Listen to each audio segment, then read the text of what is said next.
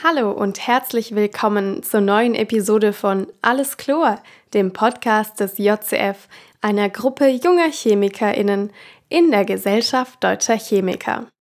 Heute spricht unsere Moderatorin Charlotte mit Frau Dr. Ines Schreiber über Tattoofarben. Frau Dr. Ines Schreiber studierte Biotechnologie an der Technischen Universität Berlin. Dort erhielt sie 2013 ihren Abschluss mit einer Spezialisierung in medizinischer Biotechnologie. Anschließend promovierte Dr. Schreiber in der Pharmakologie zum Thema Tattoofarben und ihre Toxizität. Ihre interdisziplinäre Arbeit konnte sie zwischen 2017 und 2022 als Leiterin der Nachwuchsgruppe Tätowiermittel im Bundesinstitut für Risikobewertung fortführen und seit Februar 2022 ist sie nun sogar Co-Leiterin dort am Dermatoxikologie-Studienzentrum der Abteilung für Chemikalien und Produktsicherheit. Wie ihr am Ende der Episode außerdem bemerken werdet, gibt es dieses Mal leider kein Experiment des Monats, denn Erik ist mit experimenteschaus.de auf Tour. Wenn ihr die Experimente also sehr vermisst, könnt ihr ihn gerne bei einer seiner Shows persönlich besuchen. Nach der tourbedingten Sommerpause wird es jedoch wie gewohnt weitergehen. Und jetzt wünsche ich viel Spaß beim spannenden Interview.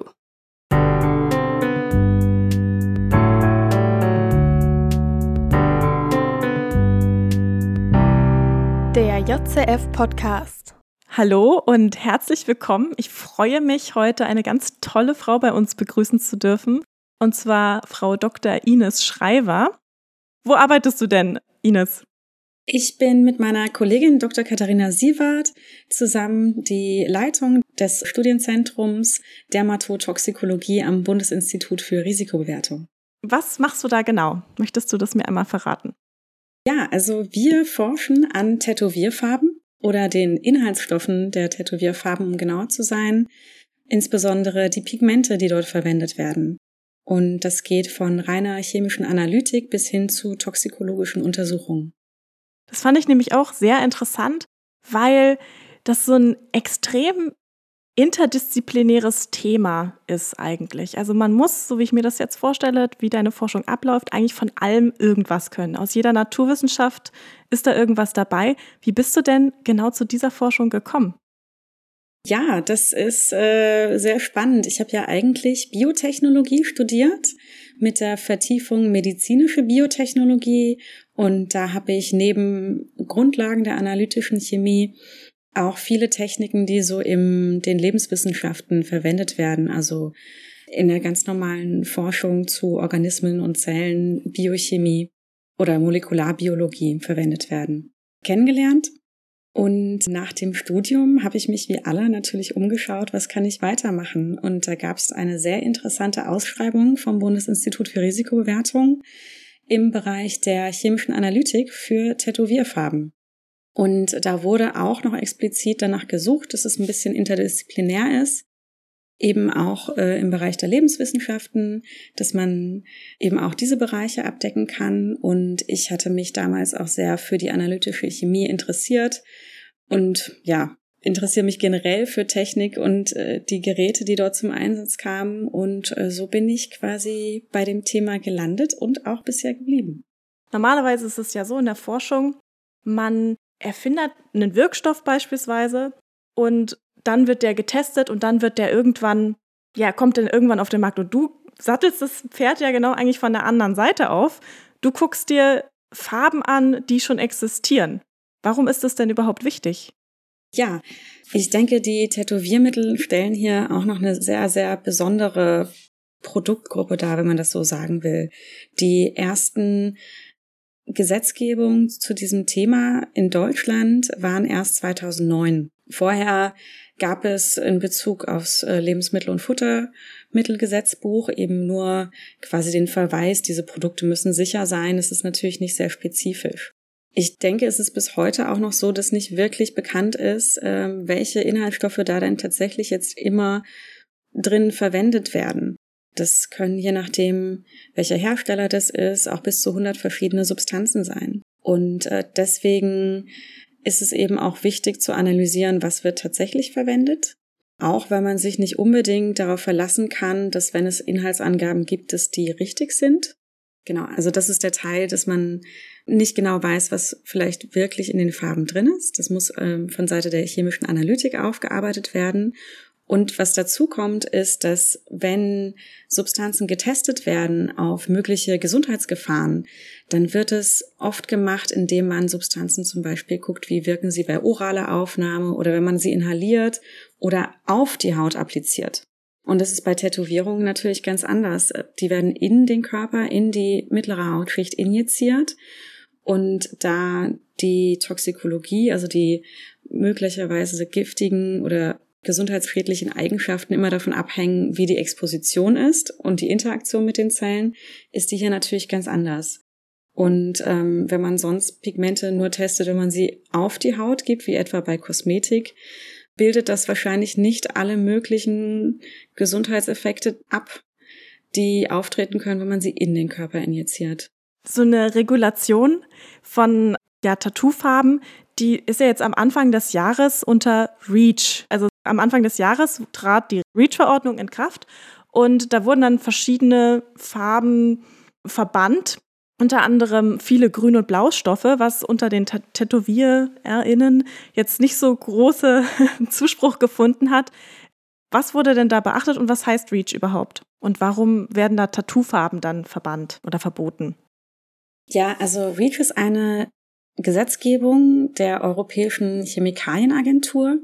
Und darüber müssen eigentlich alle Chemikalien, die irgendwie in Europa auf den Markt kommen, registriert, evaluiert, autorisiert werden und darüber kann die ECHA auch für bestimmte Stoffe eine Restriktion auferlegen. Und das ist eben gerade diese Restriktion, die jetzt auch bei Tätowiermitteln in Kraft getreten ist, dass eben für bestimmte Stoffe, wo eine Gesundheitsgefahr für den Menschen möglich ist oder angenommen wird, eben der Gebrauch für bestimmte Stoffe eingeschränkt wird. Weißt du ganz zufällig, was sozusagen dann ausschlaggebend war, äh, besonders Grün- und Blautöne zu verbannen? Also dieses Grün und Blau, Grün 7 und Blau 15, das jetzt in der Diskussion ist, das äh, steht auch schon in der deutschen Tätowiermittelverordnung drin. Und zwar ist das Verbot von Grün 7 darauf zurückzuführen, dass äh, dieser Farbstoff auch für die Verwendung in bestimmten Kosmetika eingeschränkt ist. Und in einem anderen Anhang der Kosmetikregulation ist das Blau 15 auch für die Verwendung in Haarfarbemitteln verboten. Und bei der Erstellung der Tätowiermittelverordnung war damals das Credo, alles was nicht auf der Haut verwendet werden soll oder nur eingeschränkt verwendet wird, sollte auch nicht in die Haut injiziert werden. Und bei der Erstellung der REACH-Restriktion wurde eben viel von den vorhergehenden Gesetzgebungen auch so übernommen. Es gab auch schon seit dem Jahre 2003 auf europäischer Ebene eine sogenannte Resolution. Da war das eben auch so reingeschrieben, die war aber nicht bindend und die Mitgliederländer sollten eben eigene ja, Verordnungen oder Gesetze zu Tätowiermitteln erlassen. Das haben nur ein paar Länder gemacht. Und ähm, ja, im Handelsraum Europa ist es natürlich gut, wenn solche Gesetze für ganz Europa gelten, dass natürlich besser die gleiche Produkte frei im ganzen europäischen Raum vertrieben werden können. Das ist ein super Stichwort, denn dann können wir gleich auch noch mal zu den Farben gehen. Das heißt, eigentlich hätte man vorher alles, was auch auf die Haut kommen können, auch als Tätowiermittel nutzen können. Genau, ähm, beziehungsweise es geht noch weiter. Also diese Verordnungen, die wir jetzt haben, sind ja Negativlisten. Das heißt, nur die Stoffe, die dort explizit verboten sind oder die Konzentrationen, die explizit verboten sind, dürfen nicht eingesetzt werden. Und was das aber dann frei hält, ist, dass alle anderen Stoffe oder Chemikalien potenziell eingesetzt werden dürfen. Und wir kennen das ja aus der Chemie oder für euch ist das chemisch natürlich sehr relevant. Da ist dieses Grün 7 ein sehr, sehr schönes Beispiel. Das ist ein Phthalocyanin und das ist chloriert. Und das ist so in dieser Struktur dann verboten und auch schon verboten gewesen. Und was man dann natürlich machen kann, ist, das anders zu, ja, anders herzustellen mit einer anderen Endgruppen. Und das Grün 36 zum Beispiel ist bromiert und chloriert. Und das kann eingesetzt werden. Legal. Was für eine Anforderung muss denn eigentlich sonst so eine Tattoofarbe erfüllen, um als Tattoofarbe geeignet zu sein? Weil das kann ich mir vorstellen, dass das nicht auf alle Farben, die ich jetzt hier so um mich rum habe, zutrifft. Na, die Anforderungen, das ist eben die Aufgabe der Hersteller.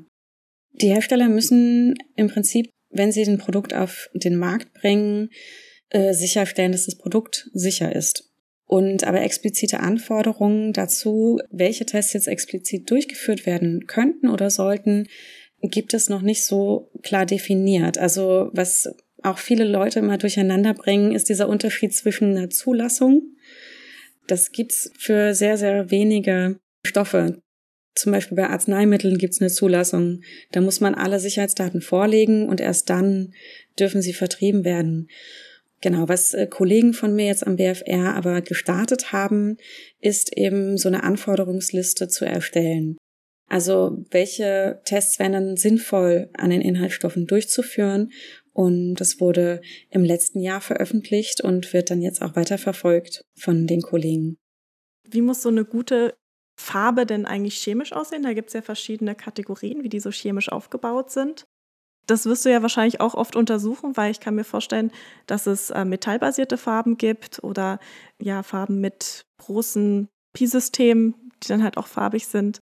In was für Kategorien werden die so eingeteilt und was gibt es da alles?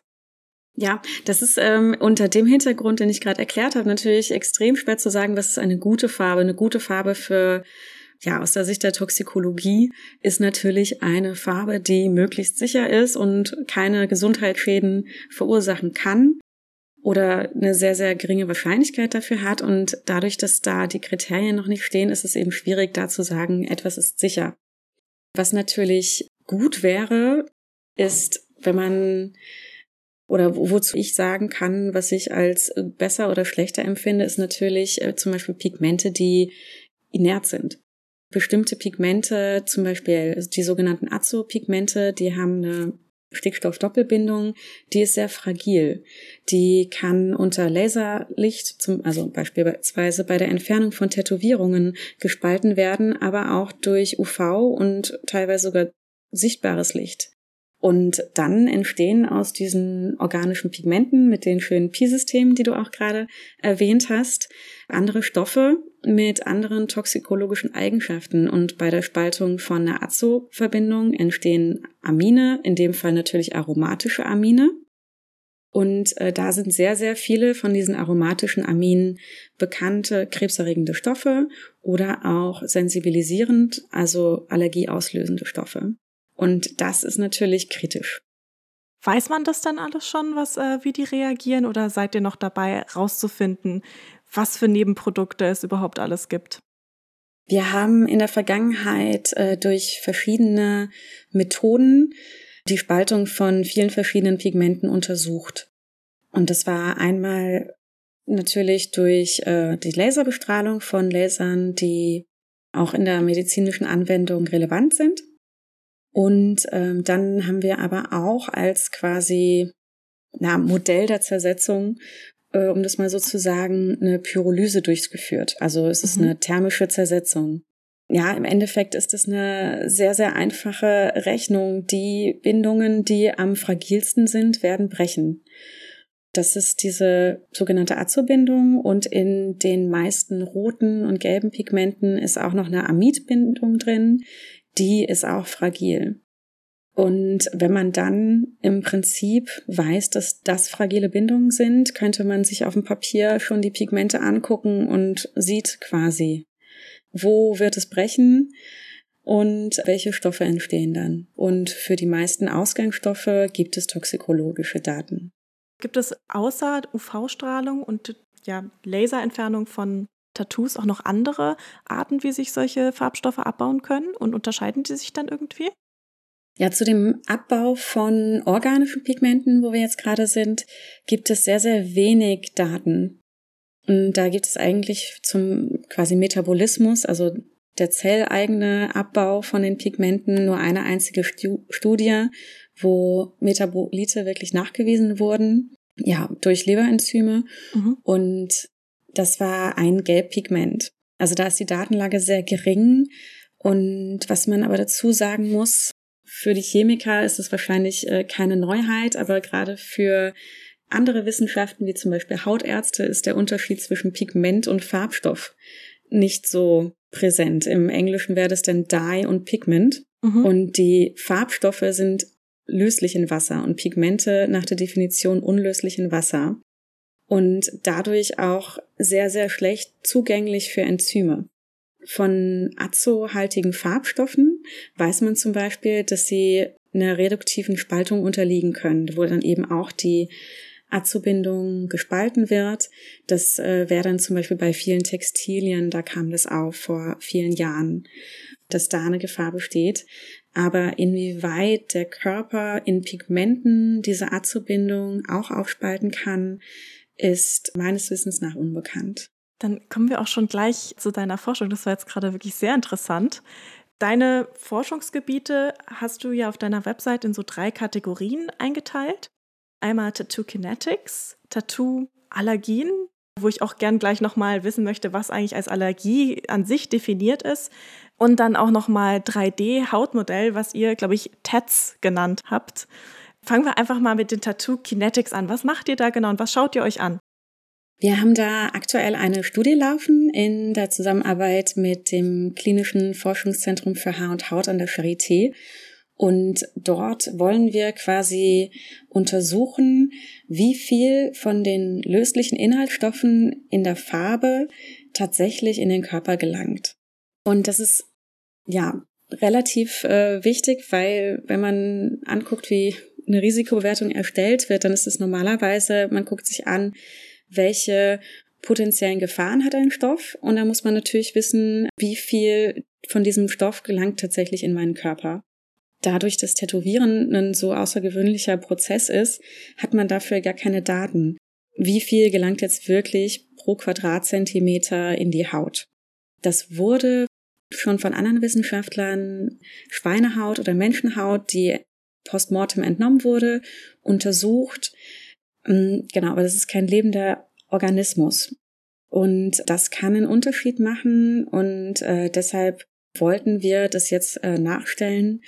Und ähm, dadurch, dass ja auch jeden Tag sehr, sehr viele Menschen tätowiert werden, ist es natürlich auch naheliegend, vielleicht die Daten, die man gewinnen kann, schon bei diesem Prozess dann auch nutzen zu können. Und wie geht ihr da genau vor? Also wie könnt ihr dann rausfinden, wie viel von der Farbe gelangt eigentlich in den Körper? Weil ihr könnt ja jetzt nicht einen lebenden Menschen einfach aufschneiden und gucken, was ist da drin. Mhm. Genau, deswegen können wir eben auch nur die löslichen Inhaltsstoffe nehmen. Bei den Pigmenten ist es äh, nicht möglich. Für eine Kinetik muss man natürlich wissen, was ist vorher in der Farbe drin und dadurch, wie viel hinten wieder rauskommt. Und bei uns auch noch durch einen anderen Parameter wissen wir eben, was wurde in die Haut rein tätowiert. Bei Pigmenten kommt natürlich nicht alles wieder raus, weil sonst hat man ja keine Tätowierung mehr. Plus äh, die Pigmente landen auch noch in den Lymphknoten. Und mhm. da könnte ich warten bis zum natürlichen Ableben. Aber das wäre natürlich nicht das Gleiche. Also Deswegen geht es nur mit löslichen Stoffen, bei denen wir wissen, dass sie innerhalb der 24 Stunden, die wir untersuchen, eben aus dem Körper auch wieder ausgeschieden werden. Was für Stoffe sind das dann, die ihr euch anguckt? Mhm. Und guckt ihr euch dann Blut- und Urinproben an? Oder wie estimiert, also estimated, wie, wie könnt ihr das dann abschätzen? Die Abschätzung äh, funktioniert, weil wir den der Farbe, die der Tätowierer und der Kunde quasi für die Tätowierung benutzen wollen, in geringen Konzentrationen kleine Markerstoffe beigeben. Und dann kann eben die Farbe verwendet werden, die sowieso verwendet wird. Da wollen wir nicht eingreifen. Die Tätowierung ist das Motiv, das äh, worauf die beiden sich geeinigt haben. Aber tätowiert wird quasi in der Charité, in dem Studienzentrum. Und was wir machen, ist die Farbbecher wiegen, bevor sie verwendet werden für die Tätowierung. Und wenn die Tätowierung fertig ist, dann weiß man schon mal, was wurde aus der Flasche rausgenommen. Und dann quantifizieren wir auch noch, was in den ganzen Abwischtüchern landet, in den Farbtöpfchen, an der Nadel noch klebt und, und, und. Also alles, was oder auch von der Haut wieder abgewischt wird beim Tätowieren. Dann kann man quasi schon mal so eine kleine Massenbilanz machen. Okay, alles, was aus der Farbflasche raus ist, aber gar nicht es bis in die Haut geschafft hat, kann auch gar nicht im Körper sein. Das ist quasi so die einfachste Methode, die wir anwenden. Und dann nehmen wir natürlich noch ähm, Blutproben und Urinproben äh, innerhalb der ersten 24 Stunden und vergleichen die mit exakt dem vor der Tätowierung. Und genau, können dann quasi darüber auch noch äh, schauen, wie viel finden wir denn wieder und wurde dann ausgeschieden in der Zeit. Dann kann man auch solche schönen Sachen machen wie Computermodellierungen, in welchem Zeitverlauf äh, ist das Ganze durch den Körper gegangen und, und, und. Genau. Cool. Das interessiert vielleicht die, die äh, Computerchemiker unter euch. Du hast gerade auch ein ganz interessantes Stichwort gesagt. Du hast gesagt, dass ein ganzer Teil sich in den Lymphknoten ablagert. Also das hört sich für mich jetzt erstmal so, oh Gott, an. Da lagert sich dann ganz viel schwarze, rote Farbe in meinen Lymphknoten an. Wo sind denn dann überhaupt die Hauptablagerungsorte? Und hat man da irgendwie schon mal eine Korrelation zur Organschädigung oder so gefunden? Also die Hauptablagerungsorte ist tatsächlich die nahegelegenen Lymphknoten. Wenn man einen schönen Sonnenuntergang auf dem Oberarm hat, kann man davon ausgehen, dass die rote, orangene, leuchtende Farbe auch im Achsellymphknoten bunt sichtbar ist. Das wurde schon sehr, sehr lange auch von Chirurgen festgestellt. Immer bei Tätowierungen, dass das sehr, sehr auffällig ist, dass dann eben die nahegelegenen Lymphknoten auch ja, die entsprechende Farbe haben, meistens natürlich schwarz. Welche gesundheitlichen Folgen das hat oder haben kann, ist noch nicht sehr bekannt. Es gibt einen einzigen Effekt, der relativ direkt auftreten kann. Das ist so ein Lymphödem. Ja, das kann man sich vielleicht vorstellen wie so eine kleine Verstopfung durch eine Entzündung im Lymphknoten. Da kann dann auch mal der Hals anschwellen oder die Schulter. Das löst sich dann aber relativ schnell wieder auf. Aber was ja wahrscheinlich interessanter ist, äh, was macht es für Langzeitfolgen. Und da gibt es äh, keine richtigen Studien. Bei Rauchern und Menschen, die in Großstädten wohnen, beobachtet man zum Beispiel auch, dass die nahegelegenen Lymphknoten an der Lunge natürlich auch eine entsprechende Schwarzfärbung hat. Mm, der einzigen interessante Analogie, die ich vielleicht mal gefunden habe, aber das ist natürlich auch stoffabhängig, falls jemand diese Elephantitis bekannt ist. Das ist eine Krankheit, wo die Beine ganz, ganz dick werden. Ähm, das mhm. entsteht in einem bestimmten Bereich in Afrika, wo die Leute viel barfuß laufen und sich die Silikate im Boden in die Füße reinlaufen. Ja, stimmt. Von Elephantitis habe ich auch schon mal gehört. Allerdings habe ich jetzt nicht von dieser Ursache gehört, die du jetzt beschrieben hast. Wahrscheinlich gibt es da einfach mehrere Ursachen. Genau. Und dann gibt es eben den Effekt, dass es in den Lymphknoten landet, ja, zu Granulomen führt und die verstopfen und dann speichert sich natürlich die ganze Lymphflüssigkeit. Das tritt jetzt bei Tätowierungen nicht auf. Also genau, aber es gibt jetzt Untersuchungen von Kollegen von mir, die werden jetzt epidemiologische Studien durchführen, weil das naheliegendste wäre natürlich ähm, sowas wie Lymphdrüsenkrebs und dann eben auch ja versuchen herauszufinden, ob es da überhaupt eine Korrelation gibt oder eben nicht. Das ist ein super Stichwort für dein nächstes Forschungsgebiet, nämlich Tattoo und Allergien. Gehört das denn, so eine Lymphanschwellung, gehört das denn zu einer Allergie? Wie ist denn überhaupt eine Allergie definiert? Und warum schaut ihr euch nur Allergien an oder schaut ihr euch mehr an als das? Ja, das ist eine sehr, sehr gute Frage, wie Allergie definiert ist, weil es gibt da natürlich verschiedene Arten von Allergien. Und wenn wir in Bezug auf Haut und Tätowierungen von Allergien reden, dann ist das die äh, T-Zell-assoziierte Allergie. Ich würde das versuchen kurz anzureißen. Sehr und gerne. Zwar, die Allergie entsteht in der Theorie zum Beispiel, wenn man chemische Stoffe hat, die sehr reaktiv sind und zum Beispiel mit körpereigenen Proteinen interagieren. Diese Proteine werden dann ja modifiziert und die körpereigenen Immunzellen erkennen das als fremd. Immunzellen suchen natürlich eigentlich nach Krankheitserregern und quasi Stoffe, die nicht in den Körper gehören und so wirkt dann quasi diese veränderten Proteine und erzeugen dadurch eine Immunantwort. Und diese Immunantwort hat zwei Phasen. Das ist die sogenannte Sensitivierungsphase, der Erstkontakt mit einem Stoff. Für die meisten ist wahrscheinlich Nickel ein sehr, sehr gutes Beispiel. Das ist das häufigste Allergen, besonders Leute und Frauen, die viele Piercings haben, Ohrringe und so weiter, äh, sind oft allergisch auf Nickel. Der kommt zum Erstkontakt, zum Beispiel beim Piercen selbst. Dann ist die Haut noch entzündet. Wir haben ganz viele Entzündungsfaktoren, einen hohen Gehalt an Nickel im schlimmsten Fall. Und der Körper macht eben diese, ja, vielleicht, wenn man sagen will, Fehlreaktion dann auf dieses Nickel. Und das Loch heilt aber wieder ab. Aber wenn ich dann auf einmal anfange, vielleicht Nickelketten oder andere Ohrringe zu tragen, die auch wieder nickelhaltig sind, fängt es an, eine Reaktion zu zeigen. Es schwillt an, es juckt.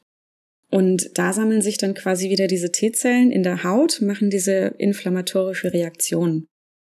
Und wenn wir jetzt wieder zurückkommen zu Tätowierungen, mhm. da sind die Allergien am allerhäufigsten bei roten Farbtönen. Um dann wieder in die Chemie zu gehen, früher wurden rote Farbtöne von anorganischen Pigmenten ähm, erzeugt. Das ist zum Beispiel Eisenoxide, das ist dann ein sehr erdiger roter Ton. Eisen ist natürlich sehr, sehr viel mit Nickel oder auch Chrom kontaminiert. Also da gibt's immer Verunreinigungen. Und das hätte quasi so diese früher auftretenden Allergien erklärt. Und die heutigen Allergien äh, sind immer noch auf Rot. Aber die meisten roten Pigmente sind heutzutage organisch. Und da zählen dann wieder die Azopigmente dazu. Genau. Hm, noch eine interessante Anekdote dann eben zu diesen roten Allergien und wo man dann quasi merkt, dass es wirklich eine Allergie ist. Es gibt Patienten, die haben eine rote Tätowierung. Es läuft alles super, ähm, keine Reaktion, alles ist gut abgeheilt und dann wird Monate oder Jahre später noch eine weitere rote Tätowierung gestochen und auf einmal fangen sie beide an anzuschwellen, zu jucken, die Haut bricht ein bisschen auf und dann weiß man A sehr genau, okay, die T-Zellen sind jetzt in beide Tätowierungen gewandert und machen die Reaktion. Und ist eben auch dieses, eine Allergie kann sich zu jedem Zeitpunkt seines Lebens im Prinzip entwickeln. Das wäre jetzt tatsächlich meine nächste Frage gewesen, ob es halt langfristige Allergien gibt. Die hast du mir aber schon sehr gut beantwortet. Ist das auch so eine Art ja, Studie, die ihr an, an den Menschen durchführt oder wie führt ihr da eure Forschung durch? Ja, was da natürlich sehr, sehr wichtig war am Anfang, erstmal zu wissen, ja, welche roten Pigmente sind denn jetzt eigentlich bei den Allergien, die am häufigsten verwendet werden. Da hatten wir einen sehr, sehr tollen Kooperationspartner aus Kopenhagen, einen Dermatologen, der eine sogenannte Tattoo-Klinik aufgemacht hat und eine Methode, die Allergien zu entfernen, ist, das nennt sich sogenanntes Dermatom. Da wird die oberste Hautschicht abgenommen mhm. und abgetragen. Und dann hat man ja quasi das Stück Haut, die hat er immer über Jahre ganz fleißig eingefroren, in der Hoffnung, dass man das irgendwann mal untersuchen kann. Und dann sind wir beide zum Glück irgendwann zusammengekommen und ich habe gesagt, ja, ich würde die gerne untersuchen auf den Inhalt der organischen Pigmente und eben auch den Metallgehalt, Elementgehalt. Und da haben wir dann quasi die erste große Studie gemacht, äh, welche Pigmente da wirklich verwendet wurden. Und in unserer Studie waren das eben auch hauptsächlich Azopigmente.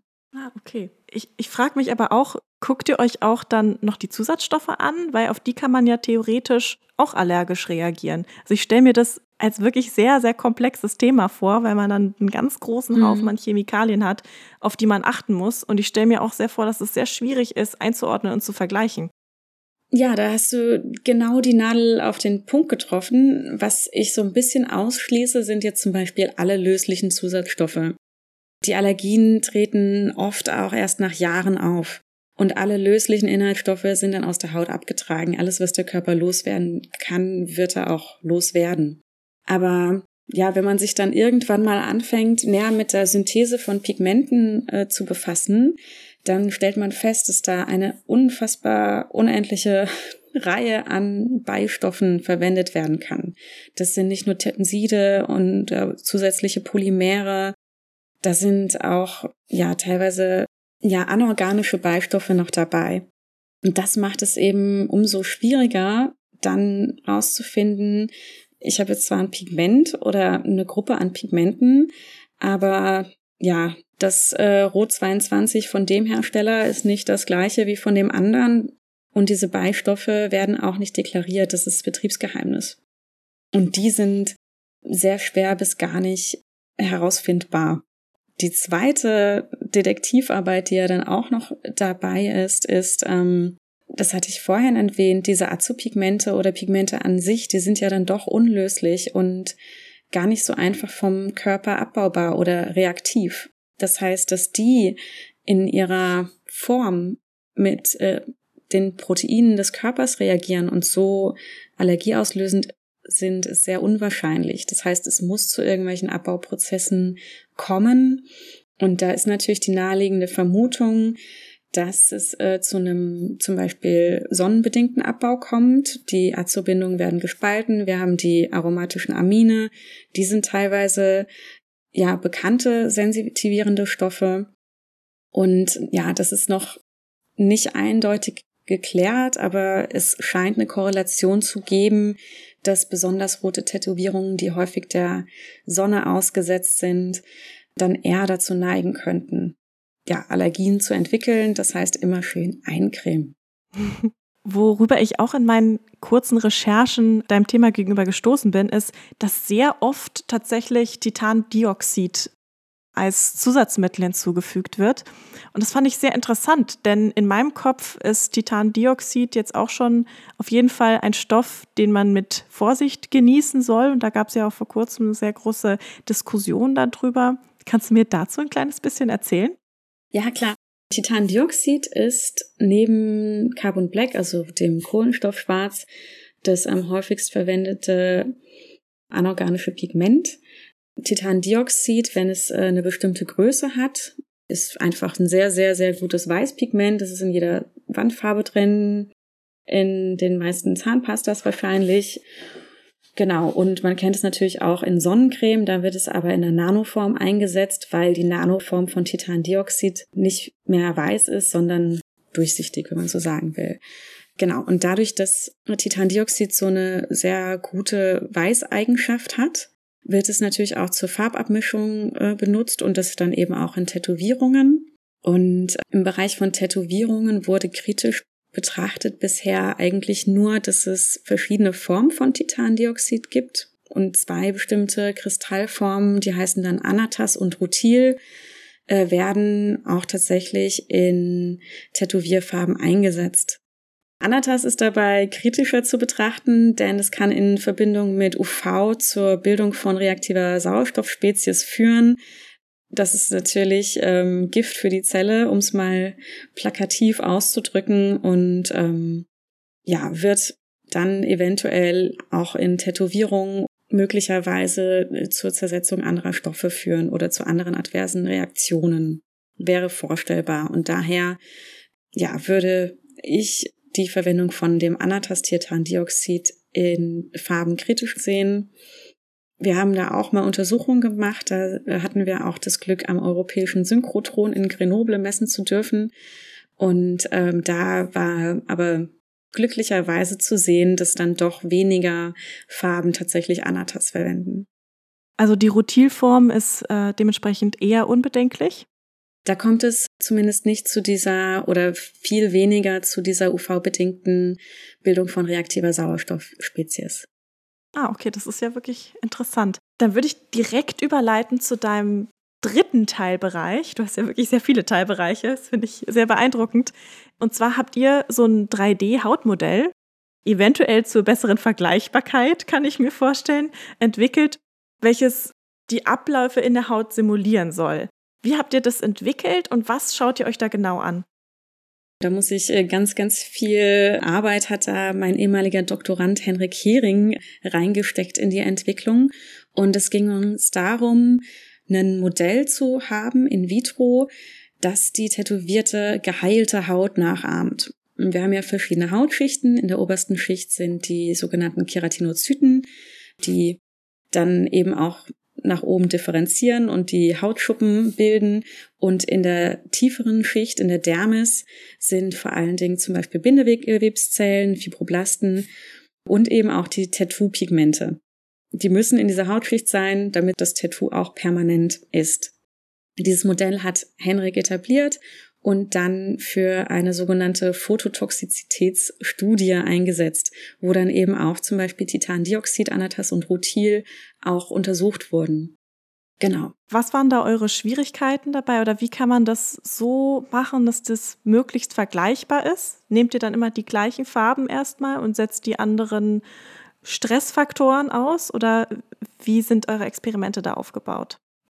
Dadurch, dass wir ein geheiltes Modell oder eine geheilte Farbe in diesem Modell abbilden wollen, haben wir uns dazu entschieden, nur die Pigmente einzubauen in die Modelle und nicht die gesamte Farbe. Die Farbe an sich, da sind ja auch oft äh, Lösemittel drin. Im Zweifel töten wir dann in vitro damit unsere Zellen ab. Und es ist ja sowieso, das sind Stoffe, die in der geheilten Haut gar nicht mehr vorhanden sind. Für Experimente muss man einen möglichst gleichbleibenden Aufbau haben. Haben wir eben Pigmente genommen und dann immer die gleichen definierten eingesetzt in den verschiedenen Modellen, wo wir unsere Experimente gemacht haben. Und habt ihr da schon relevante Daten gefunden? Ja, die ersten Tests waren eben zu dieser Phototoxizität. Und in den Modellen von Henrik hat sich das äh, so dargestellt, dass manche von den Pigmenten teilweise so einen Abschirmungseffekt erzeugt haben.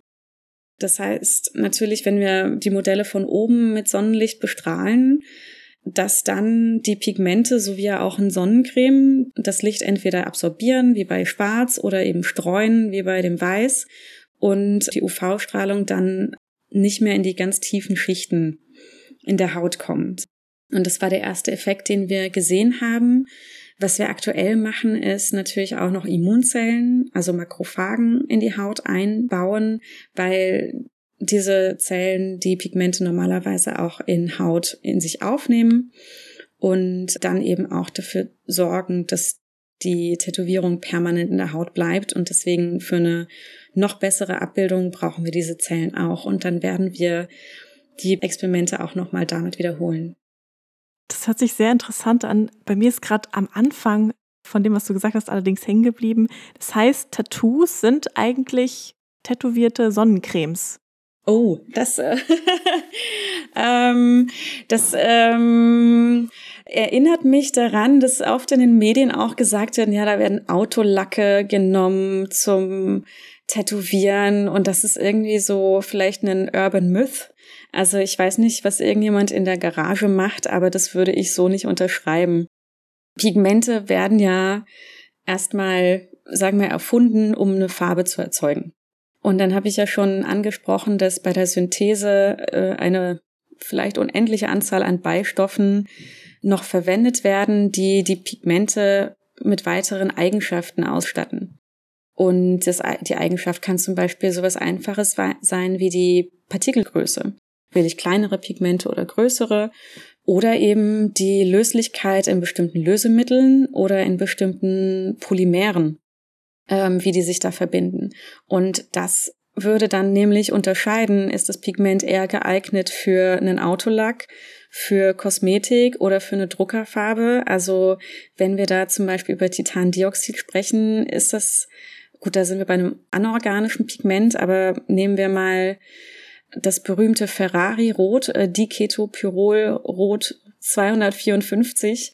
Die Anwendung davon ähm, hört man schon am Trivialnamen, aber das wird auch in allen möglichen anderen Bereichen eingesetzt, weil es eben ein sehr, sehr lichtstabiles Pigment ist. Und das ist natürlich dann vorteilhaft, weil alles, was sich zersetzt, kann potenziell wieder sich in neue Giftstoffe zersetzen.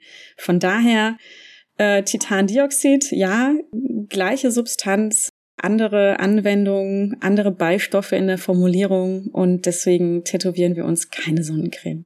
Auch die Partikelgröße ist anders.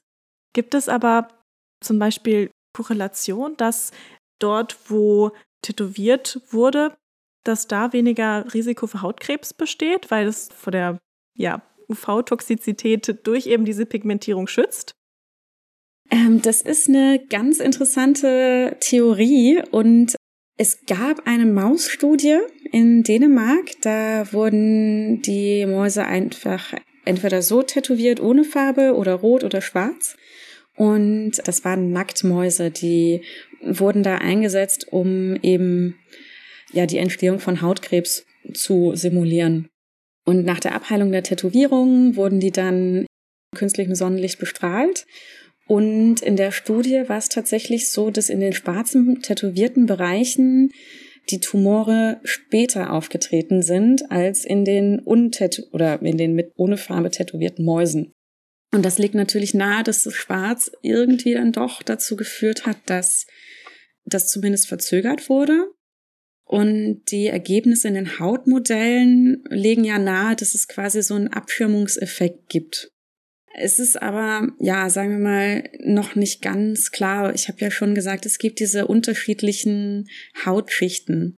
Und Hautkrebs entsteht eigentlich in der oberen Hautschicht. Wir kennen das ja von einem schwarzen Hautkrebs, ähm, die Melanozyten, die quasi die unsere Hautfarbe bestimmen. Oder ähm, der weiße Hautkrebs eben durch andere Zellen in der oberen Haut. Und die Pigmente sitzen in der tieferen Hautschicht. Natürlich wird es da wahrscheinlich irgendeine Interaktion geben, aber wie der Mechanismus ist, ist da noch nicht geklärt. Also würde ich, ähm, dadurch, dass es noch nicht explizit bewiesen ist, immer äh, mich zurückhalten zu sagen, dass es schützt. Ja, zumindest die obere Hautschicht ist nicht geschützt und deshalb lohnt sich immer Sonnencreme. Du guckst dir hauptsächlich rote Pigmente an oder rote Tattoofarben. Schaut ihr euch auch Tattoofarben oder Tattoos an, die zeitlich begrenzt sind? Das ist ja gerade so ein bisschen so ein Hype, dass es Tattoos gibt, die nur sechs Monate halten. Inwiefern unterscheiden die sich von normalen Tattoos? Ich gehe davon aus, dass du jetzt nicht diese Henna-Tattoos machst. Das kennt man ja, das ist dieser Farbstoff, der auch nur in die obere Haut einzieht das hat nichts mit meiner Forschung zu tun, aber es gibt schon, auch als ich noch jung war, in meinen Teenage-Zeiten, gab es immer mal wieder Werbung für sogenannte Bio-Tattoos, die dann angeblich von selbst wieder verschwinden. Da gibt's aber bestimmt auch genauso viele Fallbeispiele, wo die Leute dann danach zum Lasern gegangen sind, weil das ist in den ersten acht Wochen relativ viel verschwunden und im schlimmsten Fall bleibt dann doch noch die Hälfte drin, aber dann hat man irgendwie ein halbes Herzchen irgendwo. Das wäre mir nicht bekannt, dass das wirklich verlässlich so durchführbar ist, dass es immer weggeht.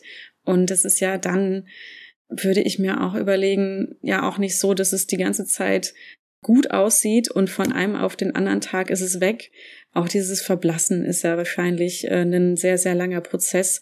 Und dass das funktioniert, ist eben auch nicht immer gesetzt.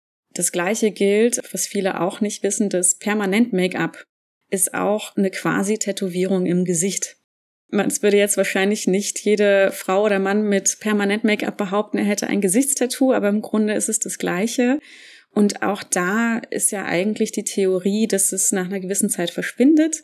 Das funktioniert dadurch, dass die Haut sehr dünn ist, auch besser im Gesicht.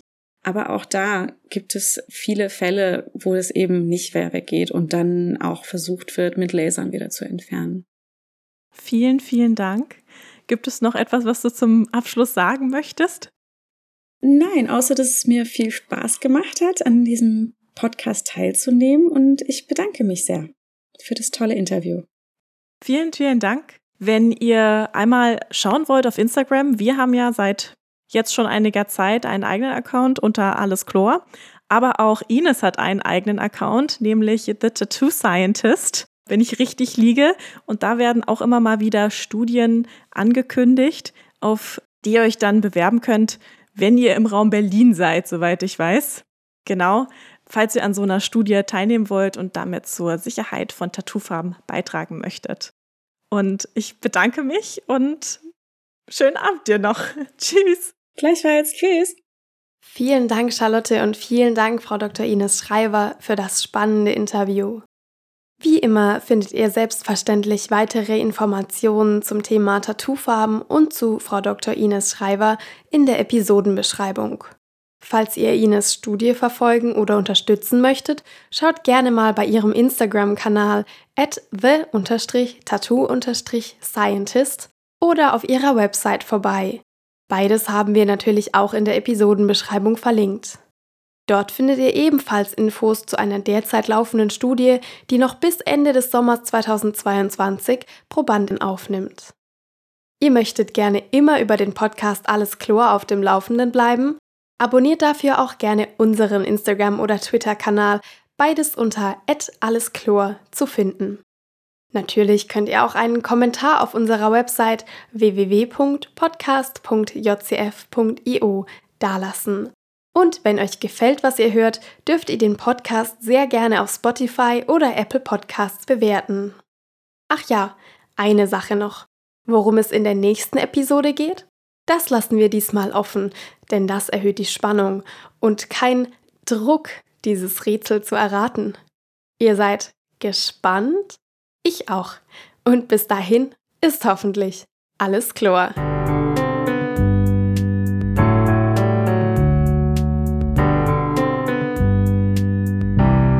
Der JCF Podcast.